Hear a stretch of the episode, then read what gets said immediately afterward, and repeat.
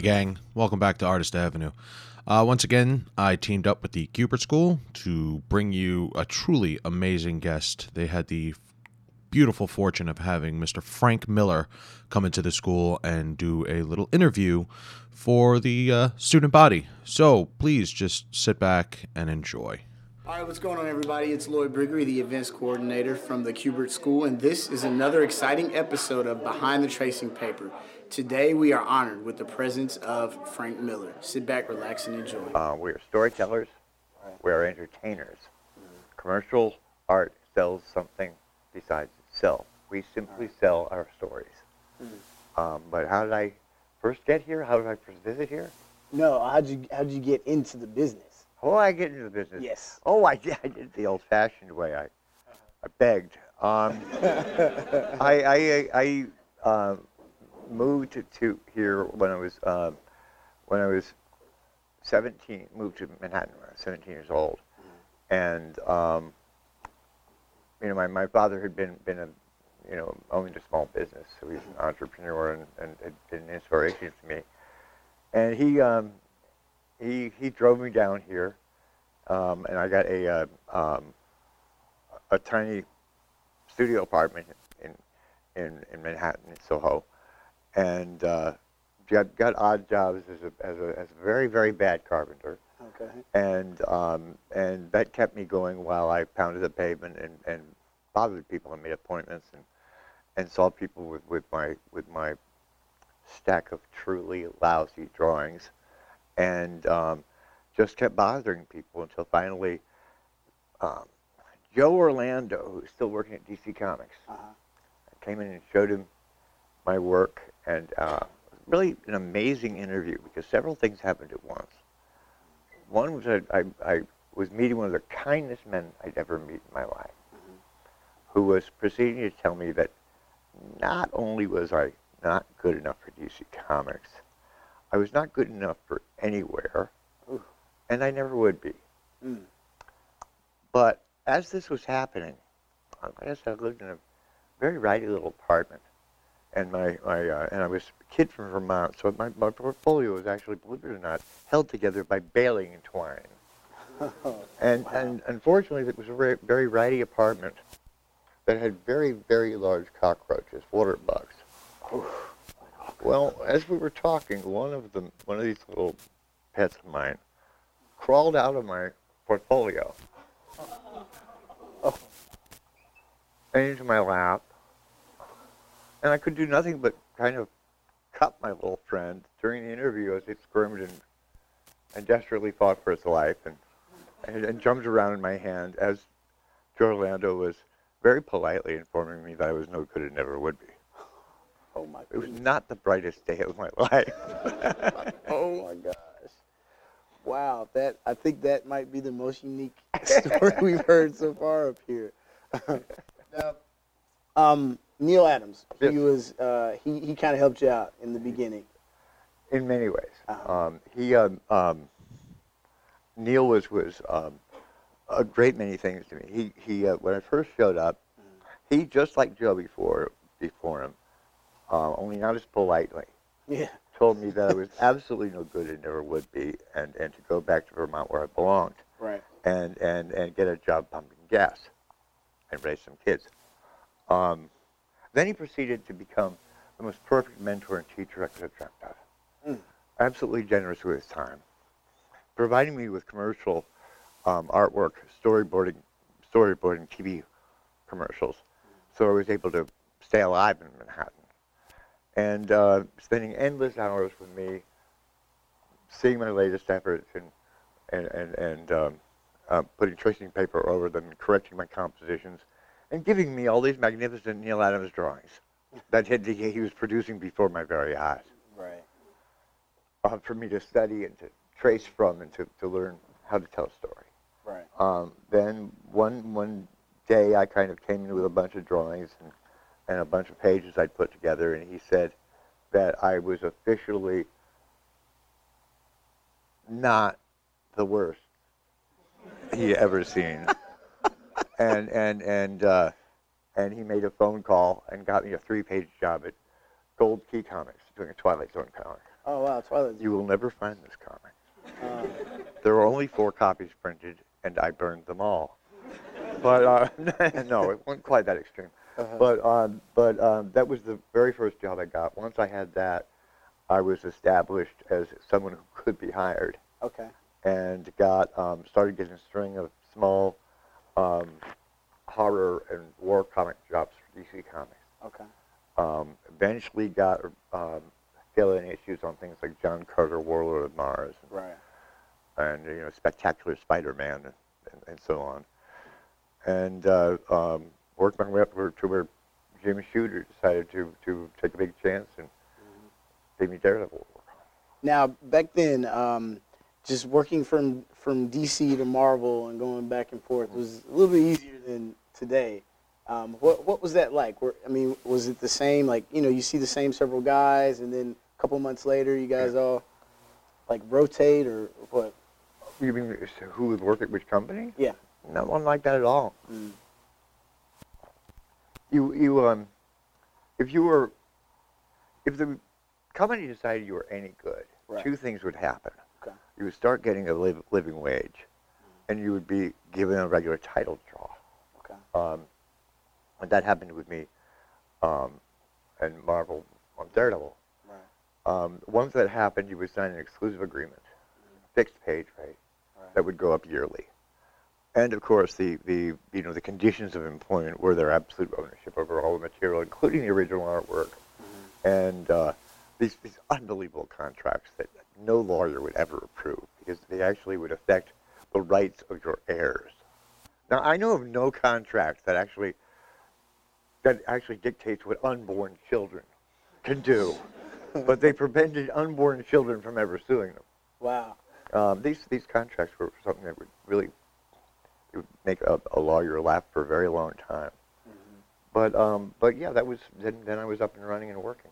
It was, Right. it was uh, and I was living my dream. That's awesome. Um, so, I, I must comment that it's the only regular job I've ever been able to hold. oh wow, that's really cool. Um, so, did you like? Did you always want to be both writer and artist, or is it just it's just story? Like whatever works for the story, like you have that input, or did you have an aspiration to be one or the other? Is there one thing? Yeah. Um, you know, Will Eisner once said it best when he said that that he always thought the writer and artist should work as closely together as possible, preferably sharing the same body. That's really good. I like that. I love Eisner quotes. So you you have this title Daredevil, um, and at the time, um, my understanding of it is Daredevil wasn't um, he was not like an A-lister or uh, in in comicdom at all. Yeah. Um, what was it about that character that drew you to him? Oh yeah, I mean, first qu- part of the your comment, then about your question. He was not an A-lister. He was not a B-lister. He was. Um, there were two curses in comic books. Uh-huh. The first one is, is when you when you, you know you know the girl doesn't like you when you when you go by monthly, Wow. and you know she really hates you when you're canceled. Mm, He was yeah. bi-monthly, and he was he was on his last legs. He- the- Right. The papers were being written up, Mhm. um, and and so they had nothing to lose. And Jim Shooter really liked the Spider-Man work I'd done, which had featured Daredevil, and uh, he was he was out to revamp that company. He was taking big chances, Mhm. and he took a chance that that um, that really nobody thought I was ready for, Right. and, and he offered me Daredevil Mhm. to draw. Um, and and uh, when and, and stood by me when, when other people at Marvel didn't want to take that chance. Right. Now, you and Jim Shooter had a unique relationship, Mm-hmm. though, and uh, can you kind of speak to that, just as far as like the the networking side, or just being really just true to who you are, and and, Mm-hmm. and, and you know, as a creative person, and, and wanting, you know, just standing up for a story that you Mm-hmm. just want to tell. Oh, Jim, Jim and I, Jim and I, um, I mean, at, at the beginning, Jim and I just had a fascinating, very close relationship. We we traveled around a great deal, got to know each other. Um, he taught me a terrific amount about what a story was and how to tell it. Um, being someone who had always wanted to draw himself, which made him the most dangerous kind of editor in the world. Um, but he also was able to teach a lot about visual storytelling. His visual storytelling was all of the most conventional sort. It was all what you saw in the old Legion of Superhero comics that, that he wrote when he was at a very shockingly young age, I think 15. It wasn't Wow. even legal to employ him when he first worked in comic books. Uh-huh. That talented. Um, but the thing is, is that he and I very quickly came to loggerheads and disagreed about everything, including the shape of the planet. Um, he was he was not. I mean, just say he was not progressive in thinking would be would be would be a ridiculous understatement. Um, he is is he was blocked very much in the um, habits, the um, and the, the storytelling ways and everything of his own childhood. Right. And so so um, he and I just disagreed about everything. Also, he was very dedicated to comic books as children's form, and I was most intense, uh, more than anything, to to start recognizing first off how old our audience actually was, Right. but also to make it as damn older as I could as soon as possible. Mm-hmm. And and so there was dynamic tension there. I think it made me do the best work I could at the time. Right. But when, when push came to shove, we ended up getting in very serious and very public arguments, and um, didn't part the best of friends. Right. Understand. Understand. Um, so, uh, can you just kind of speak to that also? Um, like in this business, it's not always going to be highs. There's going to be lows. Oh, you know? yeah. You got to keep trucking Uh, because yeah. we're all, you know, like I said, we're everyone here is like aspiring. Um, and you know, everybody here struggles with that mm-hmm. same like I want to do it, like I got to do it, but I don't know if I can. Yeah. Um, yeah. Well, it's get ready. I mean, I, I- you know, I'm not I'm not making any promises here. It's not an easy. Publishing is not an easy business. Mm-hmm. It is, however, a very forgiving one. You mm-hmm. can make mistakes.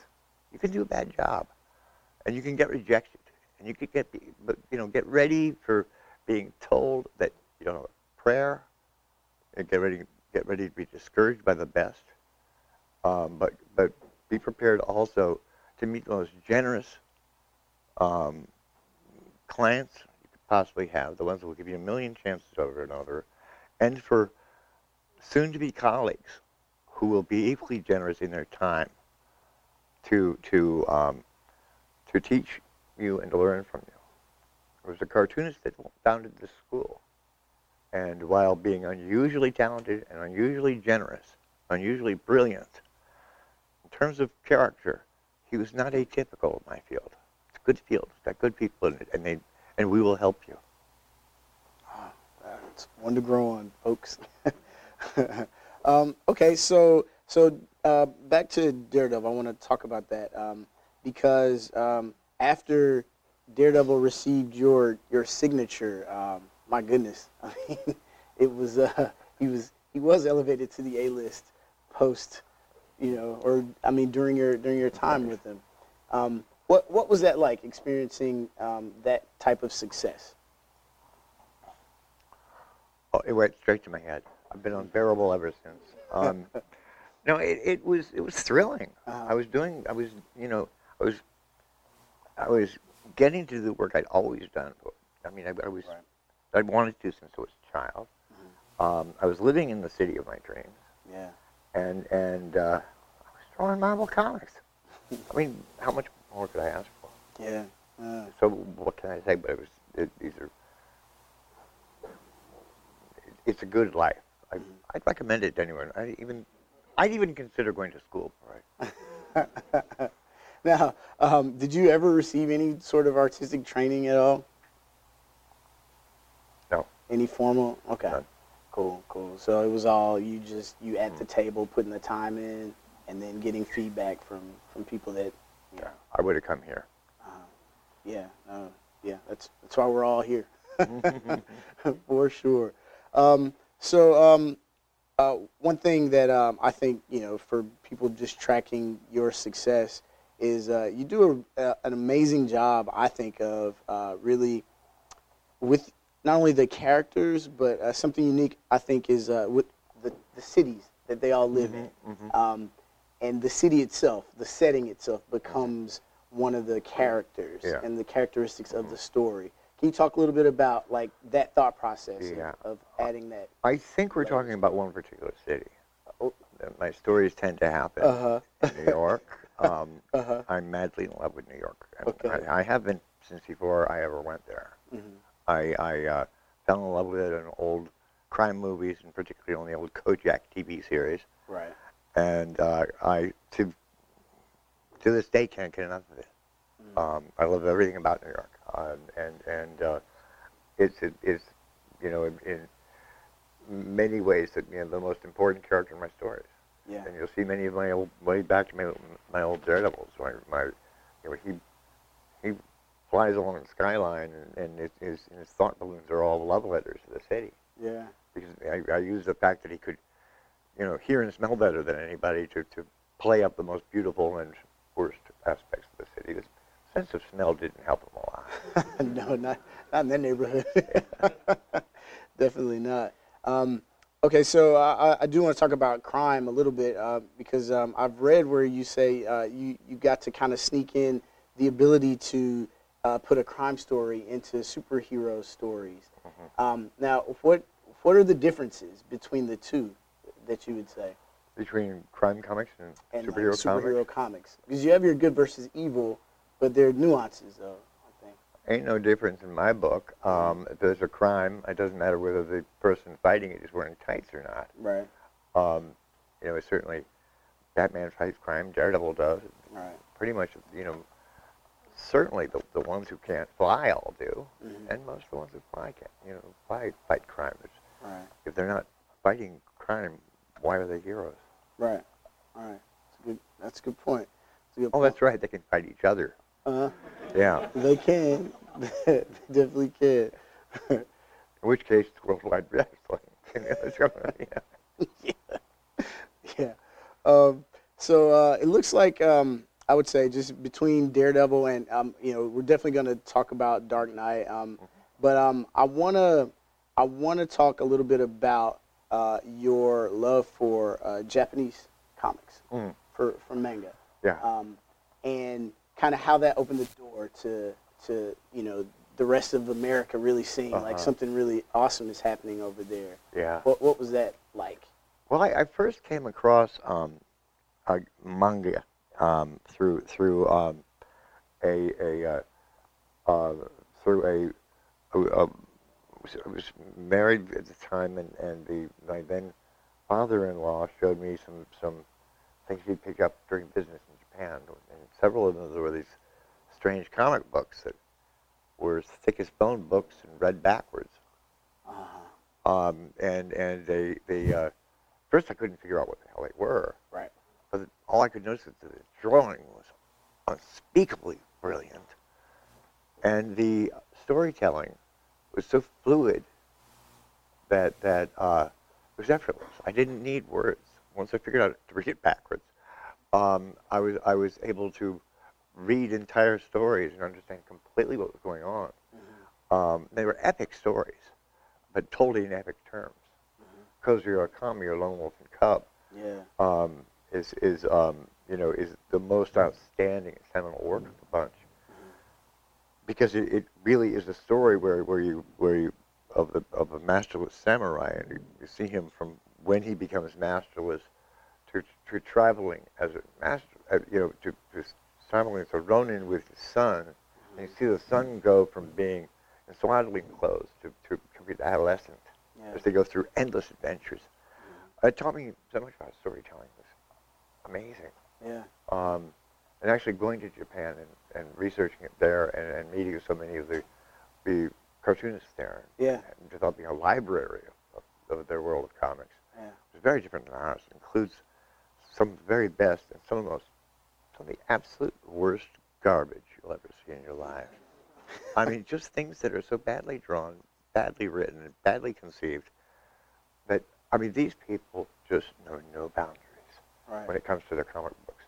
Everything you can imagine seeing in a movie theater or in a video store, um, or um, or on your TV, picture it all, and then imagine an audience for it that is gigantic and completely fervid, completely maniacal about it, and and that's how many comic books there are, and how uh, how they go from absolute brilliance to absolute dread. Wow. It's wonderful. Now, what did you what did you take from that uh, to to put into your into your um, endeavors? You know, as far as telling stories and, and even artistic influence. Mm-hmm. Well, artistically, the, the, the, the like I said, with, with um, Goseki Kojima, who did Lone Wolf and Cub, Right, and with, right. uh, with Hiroshi, golden duo, yeah. with with um, Hiroshi Hirata, Yeah. another um, geek artist. Um, there's a great deal to learn from them, just in terms of drawing and how, to draw it um, very expressively, Right. um, and in such a way that conveyed um, movement, which is so important in a, in so important. well in a static form. Because Yeah. a comic page just lies there. You can throw it across the room, but that's the only way you're going to make it move. Yeah. Um, and so your job is to keep the reader thinking he's moving Mm-hmm. and and uh, um, but at the same time you, you're trying to keep them moving. You got to slow them down. Or they're just going to flip through the thing and throw it away and go, well, "What I spend the money on?" Mm-hmm. So our craft is one that, that makes unusual demands. We don't control time the way a filmmaker does. Right. He can just sit the camera where he wants to, and you're stuck with it. But but with the comic book, is the one of the main things that we as storytellers are tested at is we have to learn how to slow the reader down. There's there's several ways to achieve this. There's one really really really common and really really bad way. Okay. It's the most common way used, which is to pile on the words Mhm. so thick that it just it just you laboriously have to plow through all this writing in order to get to the page. Right. Now that does slow the reader down. It also tortures the reader. Yeah. Um, but the the best way to do it, well, then there's another way visually, which is to use so many separate images that it, you know, like here's me turning my head. 18 panels. That, you know, I mean, that'll slow you down, but you might not wake up. Uh-huh. The, the, the, the, so that there are tricks to slow you down, but the best way, and um, the person who I think practiced it best in, in American comics, I use him as an example, is Jeff Smith with his Bones series. The best way to slow the reader down isn't to pile the words on over the pictures, it's to make the pictures so visually delightful, Mm. so sensually enjoyable to look at. Your eye wants to linger. It's like you're in a flower field. You want to smell each petal. It's so beautiful. Right. Jeff is the most outstanding of artists to, to, to achieve that. But, um, you know, and, and, you know, since I've never been, been able to particularly charm with my drawing, I try to, to, um, to invigorate, to, to, to, to, um, to, uh, uh, haunt, Mm-hmm. and to scare. Right. But anything, the motion, any motion that wants you to stick around. But these are all things that I think as, as artists and as craftsmen that are very important. And one thing that Joe in particular taught by example Mhm. was that, um, sure, we gotta we gotta know how to draw. We gotta know how to, and we gotta we gotta we've got to um, be very aware of how things make us feel and things make the readers feel. But we've also got to really smart about what we do, Mm. and um, especially at the stage of wanting to uh, to to break in and wanting to be doing formative work. The important thing is to use your brain as much as you use your drawing hand. Think about every last thing you do. And if you're overthinking it, you aren't. Mm. So write that one down. now, what what were your artistic influences? Um, just as far as you know, how you decided to lay down, you know, a human figure. Yeah. Mhm. Well, anatomically, Mhm. well, I wish there'd been more of them and and they'd hit, sooner. Um, Right, right. But um, in terms of anatomy, the biggest influences I've had that have had worked for me, in um, uh, uh, an anatomist you'll find in any art store um, named George Bridgman, Mhm.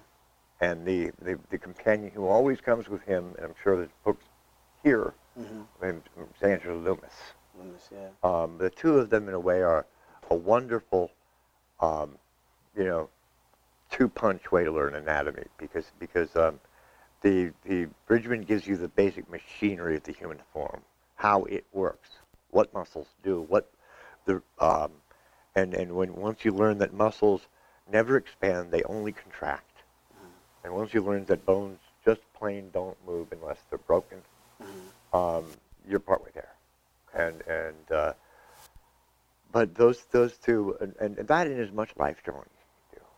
But but it, it, it's just as important to be studying from the text as it is to draw from the line. Okay.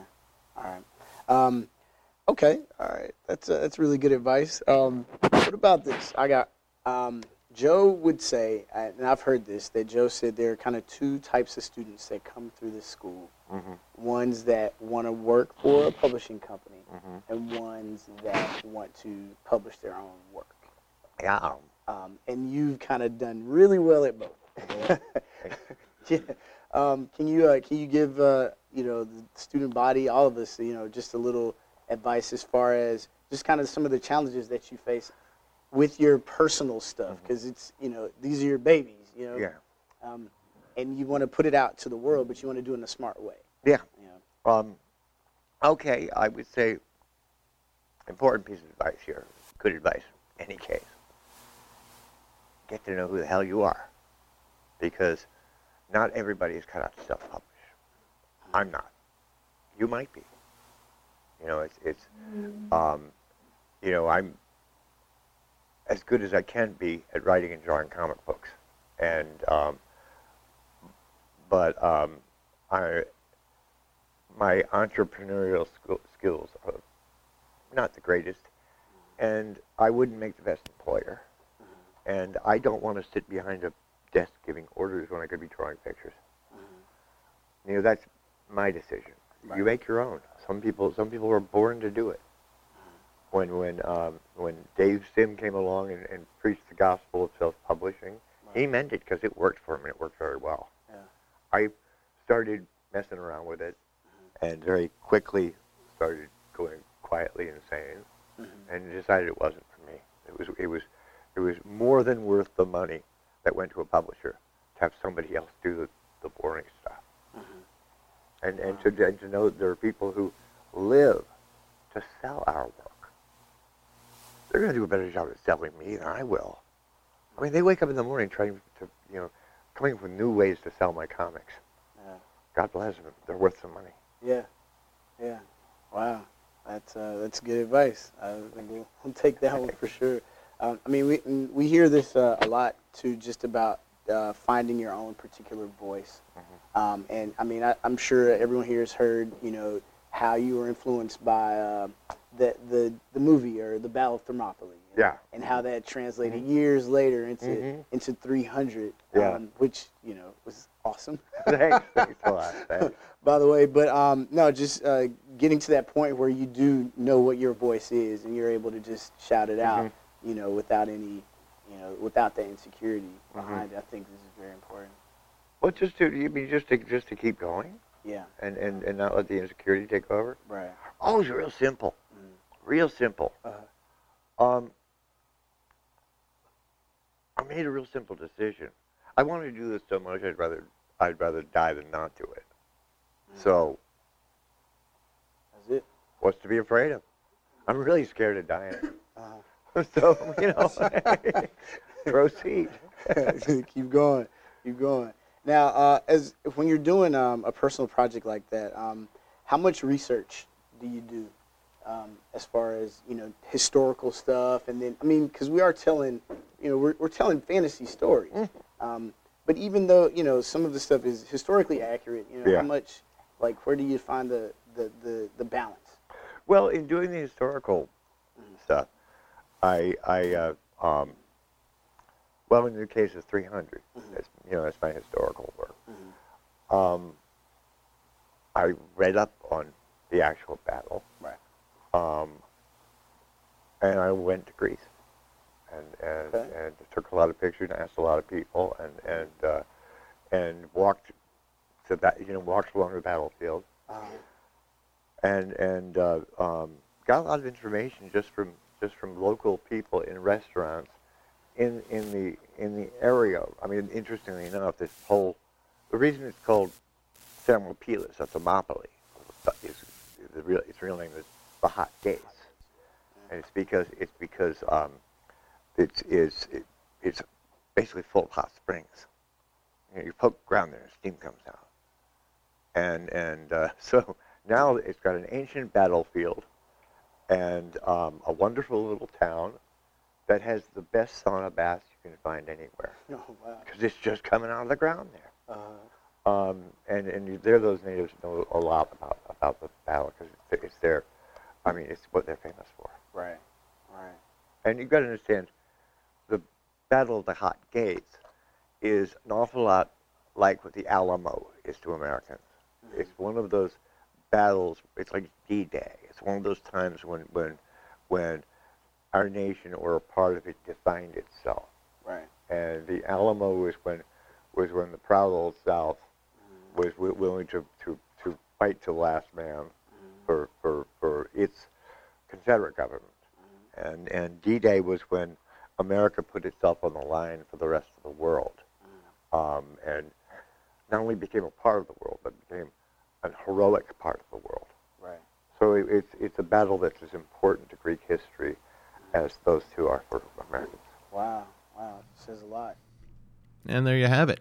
Uh, just keep in mind that this is only the first half of a phenomenal interview. Uh, the full video of the interview is located on the Kubert School YouTube page over at Kubert School Media. Uh, we'll have a link in the show notes. Also, you can contact me and my group over here at Geekade at geekade.com. Specifically via email is mail at geekade.com. Uh, on the Twitters and the Facebooks and all forms of social media, just start by searching Geekade. Me personally, on the Twitters, I'm at geekade underscore Evan. So if you have any comments or questions, please hit me up there. I'd love to hear from you. And with that, uh, just please check out the show notes for all the information that you could possibly want. I got some links for um, the Miller video, their channel, some stuff for Lloyd because he is a very talented artist as well. So check him out and uh, show him some love. So thanks again for joining us here at Artist Avenue. See you next time.